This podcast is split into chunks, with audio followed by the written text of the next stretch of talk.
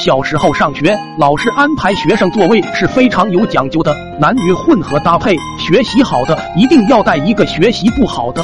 我的同桌是我们班上女学霸，大家都懂。班上学霸特征基本都是班干部，长得可爱，还得学习好，同时爱打小报告。另外，特别让我不喜欢的一点就是学霸考试从来不让我抄题，人家考试靠实力。我考试就得靠视力和丰富的想象力，于是我和他第一天就以课桌中心为准，划清了界限。记得那是一场惊心动魄的数学考试，填空题完全不会，选择题答案看起来全对，计算题难的都让我流泪。最后的应用题那是瞬间崩溃。面对这些题型，以我的经验决定，还是先抓阄做选择题。一、二、三，炒锅炒豆。嗯，妥了，很快全部做完。我不放心，准备再来一次。一、二，恰巧被老师发现，喊道：“考试不准作弊。”我同桌报告说他没作弊，他是在抓阄做选择题。老师过来看看卷子，问我：“你这不是做完了吗？”我说：“做完是做完了，重新抓阄，这不是准备再验算一下子吗？”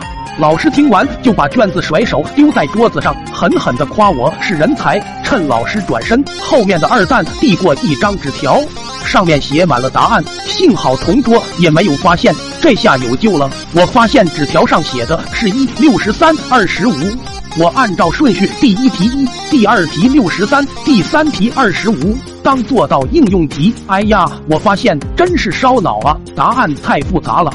空白区都写满了，还差点不够用。最后我终于全部做完，竟然还没有到交卷时间。这紧绷的神经一放松，我就累得趴在桌子上睡着了。梦见这次考试得了一百分，在从来没考过满分的我，瞬间给吓醒了。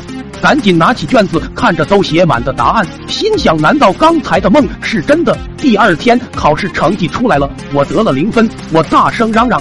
老天呐，我到底做错了什么？同桌冷冷的回答：“你做错了所有的题。”我大声责问后面的二蛋：“你怎么考了九十九？我一点不差，照着写，怎么就考了零分？”二蛋委屈的说：“你看你抄的，一六十三二十五，这是第一题六十三，第二题五。”此时旁边同桌站起来，大声嚷道：“我要告诉老师，你作弊！”